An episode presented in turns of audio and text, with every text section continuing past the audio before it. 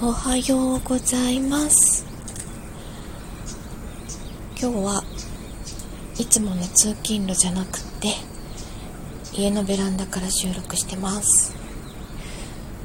昨日仕事納めだったので今日はもうカオスな家をひたすら片付けて料理の仕込みとかをしたいと思います。年末年始はもしかしたら配信できないかなと思うので、一応ご挨拶を、今年もお世話になりました。良いお年をお迎えください。それでは。